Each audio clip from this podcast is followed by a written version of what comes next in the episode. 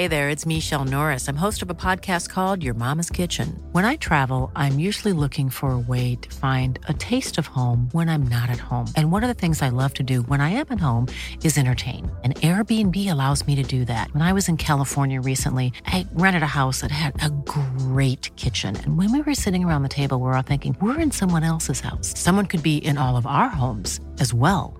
If you have a home, but you're not always at home, you have an Airbnb. Your home might be worth more than you think.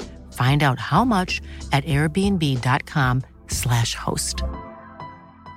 Mother's Day is around the corner. Find the perfect gift for the mom in your life with a stunning piece of jewelry from Blue Nile. From timeless pearls to dazzling gemstones, Blue Nile has something she'll adore. Need it fast? Most items can ship overnight. Plus, enjoy guaranteed free shipping and returns. Don't miss our special Mother's Day deals. Save big on the season's most beautiful trends. For a limited time, get up to 50% off by going to Bluenile.com. That's Bluenile.com. I'm Sandra, and I'm just the professional your small business was looking for. But you didn't hire me because you didn't use LinkedIn jobs. LinkedIn has professionals you can't find anywhere else, including those who aren't actively looking for a new job but might be open to the perfect role, like me. In a given month, over 70% of LinkedIn users don't visit other leading job sites. So if you're not looking on LinkedIn, you'll miss out on great candidates like Sandra. Start hiring professionals like a professional. Post your free job on linkedin.com/people today. The following podcast contains dramatizations of actual events. Certain situations, dialogue, names, and locations may have been changed. Some scenes are graphic in nature. Listener discretion is advised. Christine Smith and her daughter, Brookey Lee West, always seemed like a quirky, delightful pair. She and her mother lived in a nice home in a nice neighborhood. Everything was normal and going really well. While their true history is quirky, it is anything but delightful. Christine goes to this meeting and walks in and shoots him squarely in the chest. Decades of dysfunction have made these two women a danger to themselves and others. He's got a huge hole in his neck, blood sh- shooting everywhere. And a gruesome discovery will soon reveal the deadly depths of this family's dysfunction. I would say that th- these two women were addicted to each other. I believe Brookey got away with murder. When you look in those eyes, it's hard not to see evil. I have reasons, and I they're very logical reasons.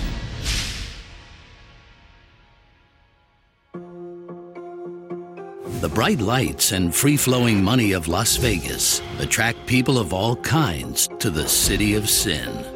Las Vegas is a great American city. The lights, the glamour, sometimes the ability to, to start a new life is very compelling in Vegas. It's good for that sort of thing. It's a good place to start over. But there's also a side of the city that draws people who are, for lack of a better term, unsavory characters.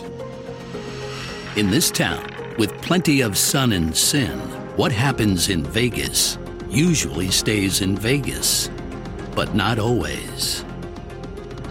At a storage facility called Canyon Gate Mini Storage on West Sahara Avenue, a manager of the facility noticed a very strange smell in the air.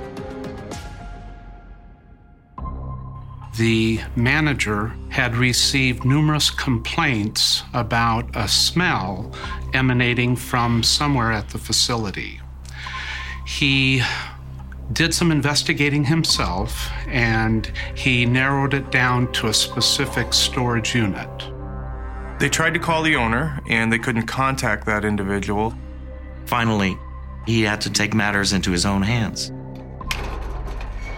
And the moment he opened it up, he was hit by a disgusting, awful smell. They thought it could be an animal. They thought it also could be some kind of drug manufacturing facility. So they called the police. Could be drug related, uh, some sort of crime activity. Maybe it's even just a dead animal. I don't know. Investigators quickly arrive on the scene. As we got off the elevator, I told my partner that it was the unmistakable smell of death, and we proceeded to the storage unit in question, which was Unit U317. And what they found inside the storage unit was a sealed 65 gallon trash can. It had been wrapped with cellophane wrapping and duct tape. There was a type of biological material that was oozing out from the bottom.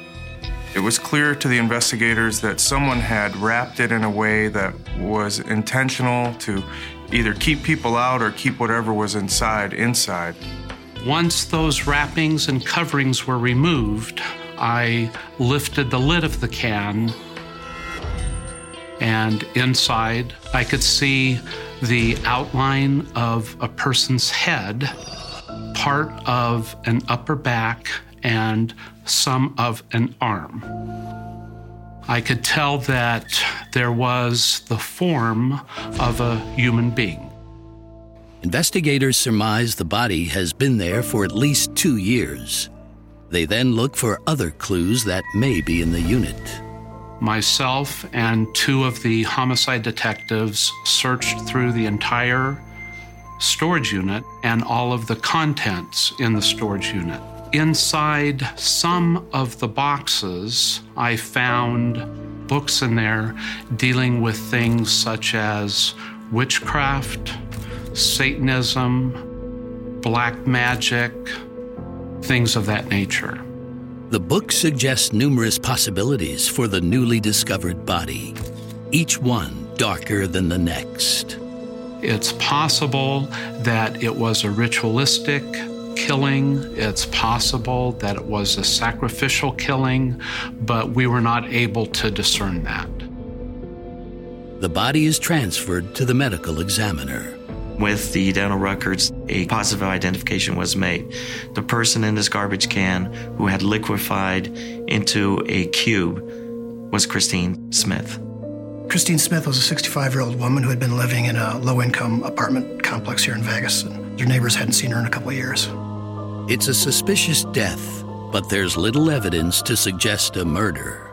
The autopsy examination failed to reveal the cause and manner of death, meaning that we did not know how she actually died. In time, the story of what really happened to Christine Smith will be discovered, and it will prove to be far stranger and more disturbing than anyone could ever have imagined. Christine Smith never had it easy.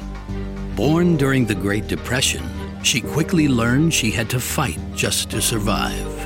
The word that was used to describe her to me was feisty, tough, and had an attitude, and just basically a larger than life individual. She dropped out of school when she was 13 years old and quickly got into a bad marriage with an abusive husband and divorced him. She soon met a boy named Leroy Smith, an 18 year old Army soldier stationed in El Paso. He had a troubled childhood as well. I believe he had seen his father kill his mother. So, in that regard, the two had a lot in common. And neither of them were very educated, but they both had sort of grandiose personalities uh, that seemed to spark sort of excitement uh, between each other. It wasn't long before Christine and Leroy were married, and it was rocky from the start. It was actually a very dysfunctional environment. Leroy and Christine were drinking a lot, and they were kind of living a life where they went from hotel to hotel and were partying all the time. They both kind of lived their lives on the dark side, and so it made for an explosive chemistry to the relationship. Before long, Christine was pregnant, and a new chapter of their family history would begin. In 1953, Christine and Leroy had their first child, Brookey. Three years later, they had their second child, Travis. But parenthood didn't much change Christine and Leroy. They kept drinking and doing drugs, sometimes leaving the kids at home for hours alone. They would be gone for long periods of time, and Brookey would be left alone. And I can only imagine the sense of abandonment and isolation that took over at a young age. Their normal becomes instability. They want instability because that's what they know. Awash in drugs, drink, and infidelity, it wasn't long before the couple split up. You're not a dad at. You're never here. I'm trying. A bad situation gets worse. Let's go. Come on. I'm your father. Let's move. When Leroy takes up with a cocktail waitress, takes the kids with him. Christine takes up with a married man and is having an affair. And like all volatile relationships, this one would end with a bang. After a few torrid months together, Christine and her married lover, David Gilmore, decided to part ways. Christine's lover went back to his wife, but decided that he and his wife would meet with Christine to just kind of smooth things out and put an end to this whole thing once and for all. So they all agreed to meet in a bar, and the couple went there to talk things out. Christine Smith was not planning on burying the hatchet. In fact, she was already planning revenge because when she was ready for this meeting, she also brought along a shotgun, and that shotgun was loaded. Christine goes to this meeting and walks in and shoots him squarely in the chest. This was the type of life this family lived. If you have a dispute, then you solve it with violence and intimidation. That was the family motto, basically. Somehow he survived the shotgun blast, and Christine was sent to prison in California for attempted murder. When Christine went to jail, uh, Brookey was eight years old, and um, her father told her to tell her brother, Travis, that her mom had died because he couldn't figure out a better way to explain what had happened to their mother. And uh, by all accounts, it was pretty traumatic for Brookey. Meanwhile, Brookey and Travis continued to live a transient life with their father in California. As a single parent, Leroy still didn't manage to straighten up. He took his kids from hotel to hotel. Can you read us a bedtime story? No, I don't want to read you a damn story. Just shut up, all right? Kept drinking, doing drugs, and there were reports that other motel guests would often see the children who would come up to them and ask for food because they hadn't been fed yet. After dragging his kids all over the place, Leroy just decides he's had enough of fatherhood. So he takes his two kids, Brookey and Travis, and turns them into this orphanage and says, See ya. It turns out the orphanage was the best thing to ever happen to Brookey and Travis. They were fed, they were cared for, they were looked after, they were loved. It ended up being the best time in their young lives because they finally had something they never had with their dad, and that was stability. All of a sudden, they had a childhood. But the siblings' time in the sun would be short lived. Christine was released from prison several years early.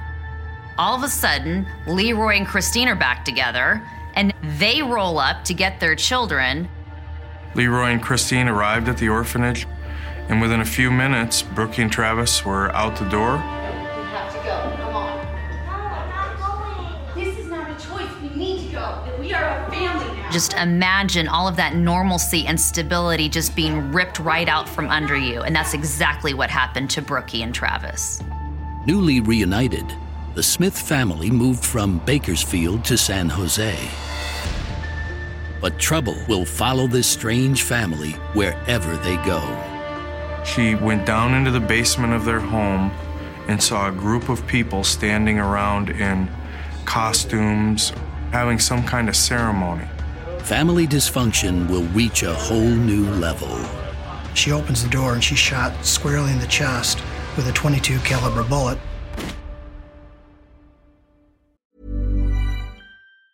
Planning for your next trip? Elevate your travel style with Quince. Quince has all the jet-setting essentials you'll want for your next getaway, like European linen, premium luggage options, buttery soft Italian leather bags, and so much more. And is all priced at 50 to 80% less than similar brands. Plus, Quince only works with factories that use safe and ethical manufacturing practices. Pack your bags with high-quality essentials you'll be wearing for vacations to come with Quince. Go to quince.com slash pack for free shipping and 365-day returns. Hey there, it's Michelle Norris. I'm host of a podcast called Your Mama's Kitchen. When I travel, I'm usually looking for a way to find a taste of home when I'm not at home. And one of the things I love to do when I am at home is entertain. And Airbnb allows me to do that. When I was in California recently, I rented a house that had a great kitchen. And when we were sitting around the table, we we're all thinking, we're in someone else's house. Someone could be in all of our homes as well. If you have a home, but you're not always at home, you have an Airbnb. Your home might be worth more than you think. Find out how much at airbnb.com/slash host. Hiring for your small business? If you're not looking for professionals on LinkedIn, you're looking in the wrong place. That's like looking for your car keys in a fish tank. LinkedIn helps you hire professionals you can't find anywhere else, even those who aren't actively searching for a new job but might be open to the perfect role. In a given month, over 70% of LinkedIn users don't even visit other leading job sites. So start looking in the right place. With LinkedIn, you can hire professionals like a professional. Post your free job on linkedin.com slash people today. Hey, it's Janice from Warner Brothers Discovery. Have you ever heard the expression, perfect is the enemy of good? I think about that a lot, especially when it comes to my body and health, because perfect does not exist. It's a total trap. Noom isn't into this perfection thing either. Its unique approach is tailored to each person's psychology and biology. From coaching to recipes, Noom's app provides personalized information to help you on your journey, no one else's journey. I also think it's great that Noom doesn't restrict what you can eat and it doesn't shame you for treating yourself. And treat yourself, you should. What's more, Noom's approach is grounded in science. They've even published more than 30 peer reviewed scientific articles about how they work. To date, Noom has helped more than 5.2 million people lose weight by helping them build new habits for a healthier lifestyle. So why not give it a try? Stay focused on what's important to you with Noom's psychology and biology based approach. Sign up for your trial today at Noom.com. That's N O O M.com. And check out Noom's first ever cookbook, The Noom Kitchen, for 100 healthy and delicious recipes to promote better living. Available to buy now wherever books are sold. Brookey Lee West has grown up with destructive and irresponsible parents. And they would be gone for long periods of time because of drinking and drugs. Her mother, Christine, has even done time for attempted murder. Her father told her to tell her brother, Travis, that her mom had died because he couldn't figure out a better way to explain what had happened to their mother. The family is now reunited, and chaos will follow. The Smith family has moved to Northern California, and the 1960s are in full swing. They end up moving into a neighborhood in San Jose, California, and it just so happens that one of their neighbors is worshiping Satan. In the 1960s, the Satanism movement was just really taking hold in California. In general, Satanists worship the devil and they worship evil. Some people have ritualistic ceremonies. Um, some people pray to Satan, and they take strength from the fact that there's great wickedness in the world and pay tribute to that and draw power from it. Leroy was heavily influenced by this neighbor and ended up getting really into it and doing bizarre things.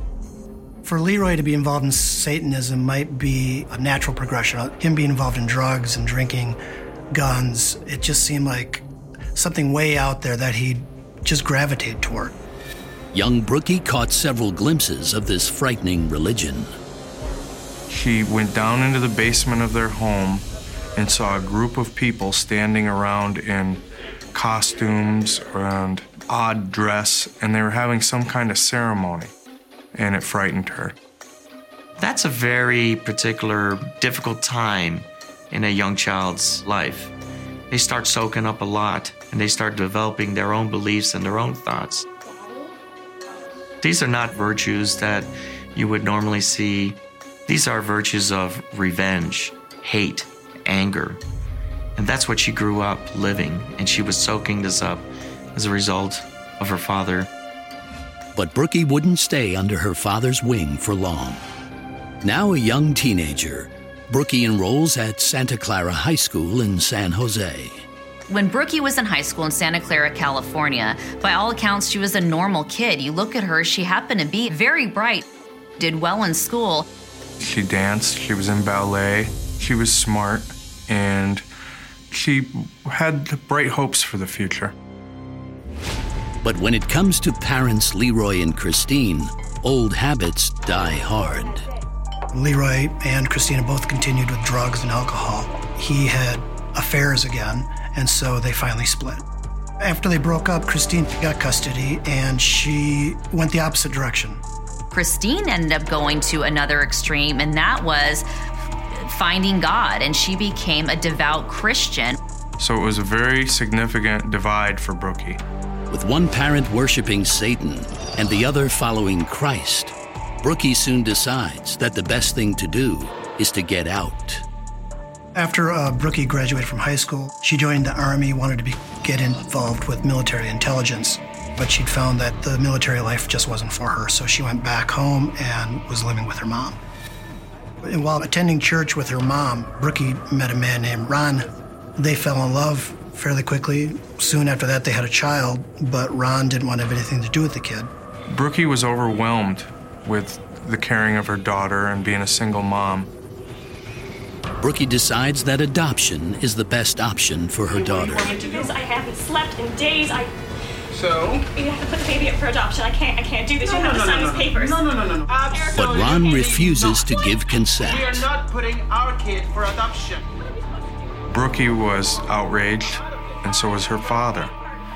And so we have a period of months where these two parties are going back and forth and they're fighting and arguing over the fate of this little girl. Don't believe in adoption. I'm not signing that. No, ever. To find a solution to this problem, the family turns to familiar methods.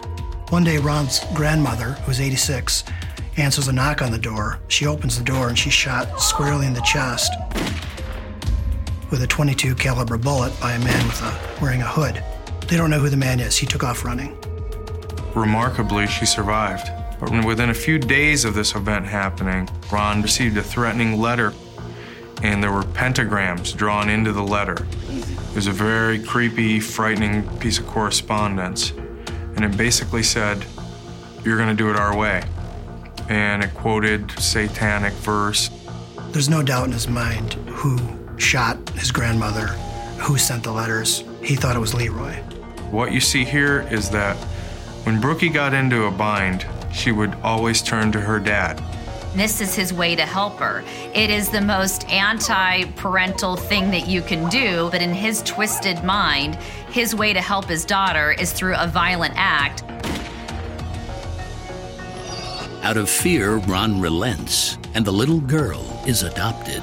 Neither Leroy nor Brookey is ever implicated in the shooting. In many ways, they're very much alike. I think Brookey really learned her life skills largely from her father. As time goes on, Brookey and her mother continue living together. But life isn't easy for these two women. Now we have mother and daughter living together, but they don't have any real way to make ends meet. With little education between them, money is tight. So Brookey and Christine must find a way to pay the bills. They both do what has been a common theme in both of their lives, and that is take from others. In sort of this very twisted, bizarre Thelma and Louise moment, she and her mom go on a shoplifting spree. You know, they would go out as a pair in Target stores, go try on clothes, go into the dressing room, stuff clothes into their pants or underneath their shirts and into their bags. It isn't long before Brookey and her mother get arrested for shoplifting, spend 30 days in jail, and are given two years probation. In the wake of her incarceration, Brookey decides to make a change. So once Brookey is out of the detention center, she actually does look for gainful employment and gets hired at a tech company. Despite her newfound professional life, Brookey's personal life sees little change. Christine was controlling her daughter's life and injecting herself into Brookey's personal matters. But you know what? I live the life. I don't follow rules. I do it my way. I go out there and I live life. There is a certain level of dependence that Brookey had on her mother. It's more a dependence on the dysfunction. It's life of chaos. And that was the life that Brookey knew. There were so many reasons that you would want to run from a woman like Christine, yet Brookey felt drawn to her. I believe that Brookey felt like she needed her mom, that she needed her mom to survive. As the years pass, mother and daughter continue to live together, and Brookey hits her stride in California's booming tech industry. As a technical writer, she started making big bucks at the time, making over 100 to $150 an hour. And she started to do things for herself. She bought a Jaguar. She and her mother uh, lived in a nice home in a nice neighborhood. She was climbing the ladder, and from the outside, looked as everything was normal and going really well. But a nice facade can't hide everything. You know, it was a beautiful house. But people who went to visit the house found very strange circumstances inside. It was almost completely barren of furniture. It would be easy to see the house as a metaphor for their life. From the outside, when people visited, it was very nice. But on the inside of the house and on, on their insides, it was chaos, dysfunction. They argued constantly. They fought constantly. Brooke talked to her mother in an abusive way. I would say that th- these two women were addicted to each other. They were addicted to the way they treated each other. They just didn't know how to be functional. Christine had been an alcoholic ever since she was a teenager. And now that she found God and had become a devout Christian, she was trying to get her life, so to speak, back on track by going to AA meetings. One thing that you need to understand about Christine and Brooke is that they claim to have Native American heritage. Christine got to the point where she actually represented that she was half Indian. So they ended up going to these AA meetings at an Indian reservation in California. Both the mother and the daughter had a way of trolling for men in kind of bizarre situations. And there was a Native American man there by the name of Howard Simon St. John. And Brookey started dating him. I do think she picked Howard because Howard was a simple man. Howard would not be questioning a lot of the choices or things that Brookey did in her own lifestyle. Brookey and Howard get married only weeks after meeting, much to Christine's dismay. Christine didn't like it. It was jealousy or somebody getting in the way of their relationship, but she made it very well known that she didn't like Howard. Christine wanted Brookey to get rid of Howard, but instead, Brookey got rid of Christine. And she bought a van, moved her mother into the van, and then drove it down to the public park and forced her mother to live out of a van.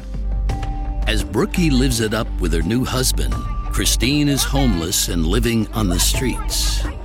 As strange as that move seems, it seemed like she was finally breaking this pattern of codependency with her mom, doing something on her own, getting out of that old pattern.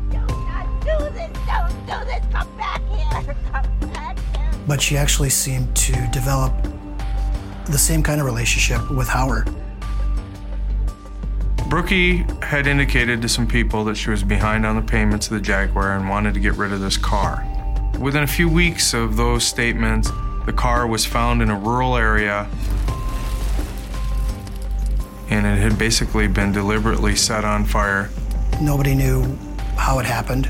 There was supposition that maybe she did it, but the insurance company still paid them $19,000 uh, to cover the damage. And then a short time later, Howard pulled up to the house in a brand new Corvette. Howard starts telling people that the Corvette was a thank you gift from his wife for torching the Jaguar. It seems that Brookey and Howard are a good match, but their symbiosis would be short lived. One night, the police found Howard walking down the street. He's holding his neck, he's got a huge hole in his neck, blood sh- shooting everywhere, and he told them that my wife just shot me. And so they responded to the house and interviewed Brooke. And Brooke, he told the police that Howard attacked me and I shot him in self defense. Police arrest Brookey for attempted murder. It doesn't look good, but Brookey knows there's someone she can always turn to in times of trouble. Brookey has found herself behind bars. She's facing this attempted murder charge for shooting her husband in the neck. And who does she look to to get her out of jail? Her father, Leroy. Leroy and Brookey had a very strong relationship throughout their lives. Leroy was the caretaker for Brookey. Leroy was a place of strength for Brookey, and they were very tight. Meanwhile, Howard St. John might be down, but he's not out. Howard decided that he was going to tell the police and the insurance investigators on Brookey's Jaguar that this fire was no accident. She wanted me to do it for insurance purposes. But Brookey's hold on Howard proved stronger than his sense of revenge. Howard got out of the hospital a couple days later and he moved back in with Brookey. And within a couple of days after that, Howard recanted everything to the authorities. We have a good life together, baby. Stop with that. I don't know how she did it, but she got him to back off those claims All right, all right. Give me the phone if you. and tell the insurance company that he was lying. Apparently, I was under sedation and did not realize what I was saying. Yeah. The whole episode with Howard is an example, yet again, of Brookey solving problems by bullying, manipulating, lying, deceiving to get her way. Even after she shot him in the neck, she pulled him back in. But poor Howard's fate was sealed the day he said, I do. About two weeks after Howard and Brookey reuniting, a call came into law enforcement in Central California in the Sequoia National Forest.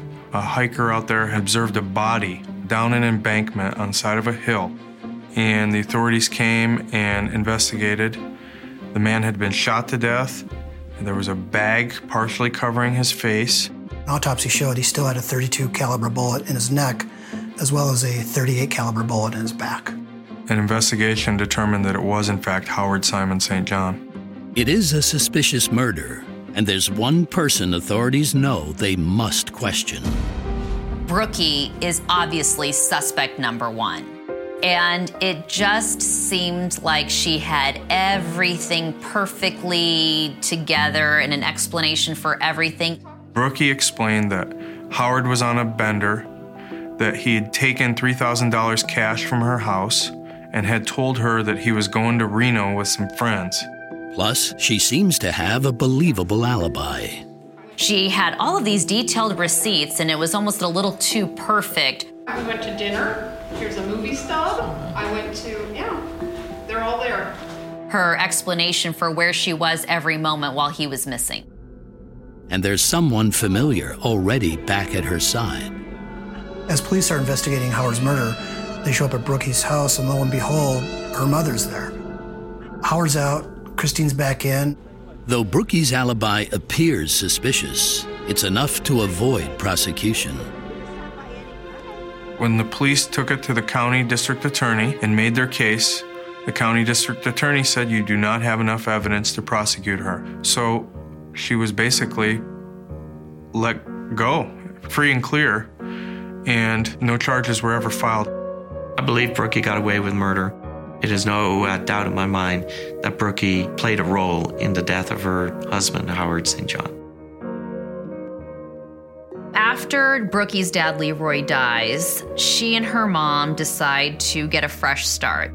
She's getting some gigs in Las Vegas, so she gets a small, low income apartment. Brookey would then travel between Las Vegas and the uh, Silicon Valley area uh, back and forth significantly.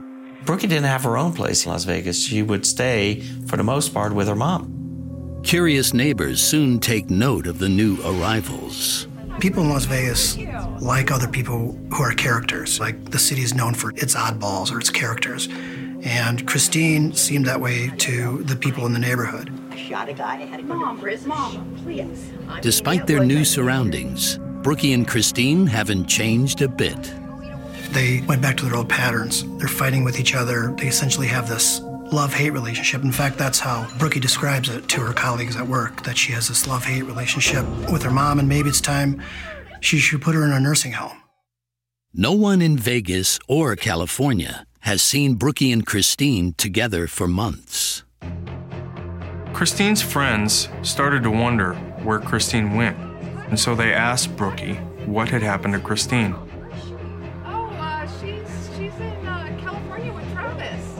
This was alarming to Christine's friends because they had known Travis to be a homeless street person who was either in prison or a mental institution. Also, the odd thing to neighbors is that when they come in the house, they notice some of Christine's prized possessions a scarf, an opal ring, and her portrait of Jesus. And they also notice things in the dumpster outside that had belonged to Christine. Brookey actually told Christine's friends that, oh, I talk to her on a regular basis. She's still a pain in the you know what. She calls me a lot, but she's fine. And she's with my brother. And life really is better for Brookey. Right up until the day when the lock is clipped off storage unit number 317. The storage unit is leased in Brookey's name, so police go looking for her to get answers. Shortly after the body was discovered, Brookey disappeared, basically went off the radar screen. Couldn't find her. The police learned that Brookey had rented an apartment not too far from the storage unit, and so the police executed a search warrant on the residence. Uh, and they opened up the door and discovered that there was nobody in there. They did find, however, a key that belonged to the lock for the storage unit, uh, but Brookey was nowhere to be found. A further search of the apartment uncovers a possible motive for Christine's death. We learned that there were Department of Treasury checks deposited to Christine Smith's account. So Christine Smith was dead, and there were Social Security checks being deposited into her account.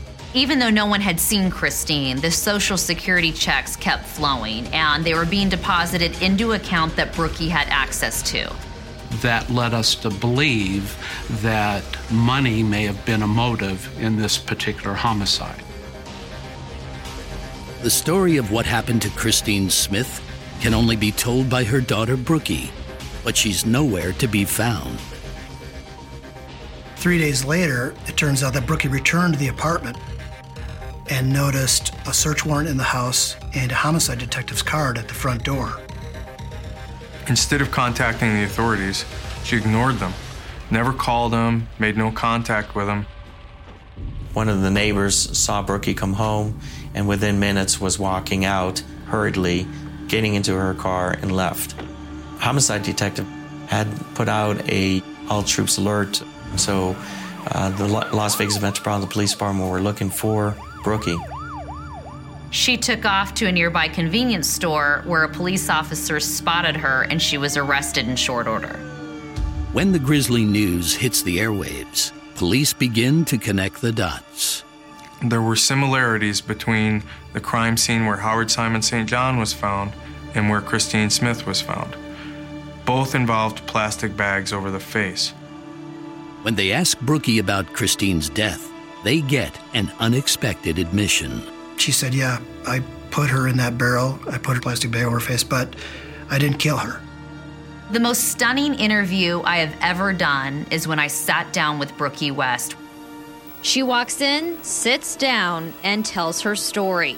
She was driving her mom to go live with her brother Travis in California. And during that road trip, her mom dies from natural causes in the car. She says she panicked and she didn't know what to do. And so that's why she decided to put her mom in the storage facility here in Las Vegas and not notify authorities.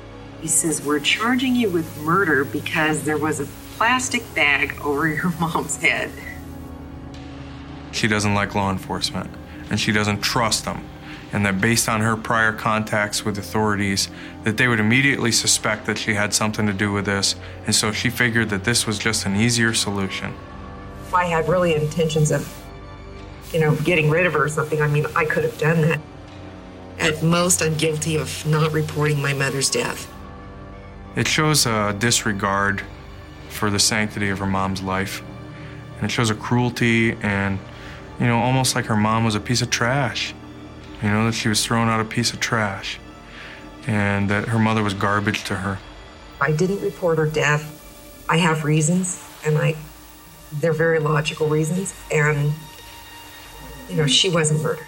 Cold, callous, calculating, captivating, charming, cunning, conniving. When You look in those eyes, it's hard not to see evil. Despite the admission, police aren't buying her story, and Brookey is officially charged with her mother's murder. It doesn't look good for Brookey, but her defense team feels they have a compelling case. Nobody could tell how Christine had died. Without any evidence saying how she had died or even that it was a homicide, how could they call Brookey a murderer? Sherlock Holmes says, take everything on evidence, nothing on the face. There is no better rule. And there's no evidence to say that this was murder. We thought it was in our best interest to get to trial as quickly as possible. So we invoked our right to speedy trial. The murder case goes to court in just four months, and it's an instant media sensation. When this case hit the newspapers, was on TV, the fact that uh, satanic books or books on the occult were found in the same storage locker uh, drew a media circus. When the trial gets started during the hot Las Vegas summer, there appears to be no direct evidence to convict Brookey. But everything changes when a forensic entomologist takes the stand for the prosecution. What a forensic entomologist does is he uses the insect species to help establish when a person was killed or when they died. Normally, the first insect to a light, to a body is a blowfly. That tiny little blowfly can smell death over a mile away. They are the first insects that, that fly onto a uh, dead body, and they they hone in the moment they smell death of flesh. They fly on it, sometimes within seconds of a body dying. But there are no blowflies on Christine's body. The fact that there were no blowflies on Christine's body and inside the garbage can indicated that Christine Smith was placed into that garbage can rather quickly, even perhaps before she even died. That indicated premeditated murder. She planned this. She made sure that she had the garbage can, the cellophane wrapping, and the duct tape ready, and she uh, planned to get rid of her mom. That never made a lot of sense to me. I don't think it was definitive. I mean, it was interesting. Uh, it meant that you know her body hadn't sat around the house for days, but I don't know that much more than that. It takes only two hours for the jury to deliberate, and on July 19th, 2001, Brookey is found guilty of murder and sentenced to life without parole. I had hoped that the courts would see that we don't know the cause or manner of Christine's death, and it's not enough to say that it is homicide. But the courts didn't agree with me. To this day, I, I don't know for certain that Brookey killed her mother. It's a fitting end to the long, strange tale of Brookey Lee West and her mother, Christine. I think she was programmed from the moment she was born to live the way that she had been uh, taught and how she saw and what she soaked up from her, her parents. Neglect and abandonment and isolation. It's strange you would think someone who's responsible for that, your mother, that you would want to get as far away from that person as possible. But I just don't think Brookey knew any different. I think it's typical of codependency, where the relationship's poisonous to each person. They know no better, and this is their life. Most families don't have a uh, matriarch who has been in prison for attempted murder, a father who was a Satanist. When we say that the burial in a trash can is certainly odd or strange, if somebody's going to do it, you would expect it might be somebody with Brookey's background. Brookey, at the end of the day, grew up and was no different than Christine Smith. When you look at it over 30 or 40 years, it's all in the family.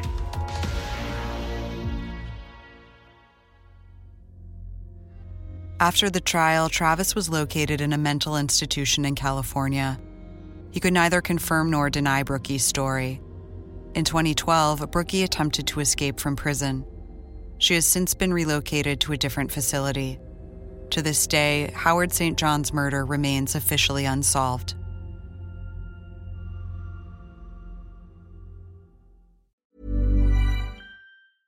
Planning for your next trip? Elevate your travel style with Quince. Quince has all the jet setting essentials you'll want for your next getaway, like European linen, premium luggage options, buttery soft Italian leather bags, and so much more. And is all priced at 50 to 80% less than similar brands. Plus, Quince only works with factories that use safe and ethical manufacturing practices. Pack your bags with high-quality essentials you'll be wearing for vacations to come with Quince. Go to quince.com/pack for free shipping and 365-day returns. When you make decisions for your company, you look for the no-brainers. If you have a lot of mailing to do, stamps.com is the ultimate no-brainer. Use the stamps.com mobile app to mail everything you need to keep your business running with up to 89% off USPS and UPS. Make the same no-brainer decision as over 1 million other businesses with stamps.com. Use code program for a special offer. That's stamps.com, code program.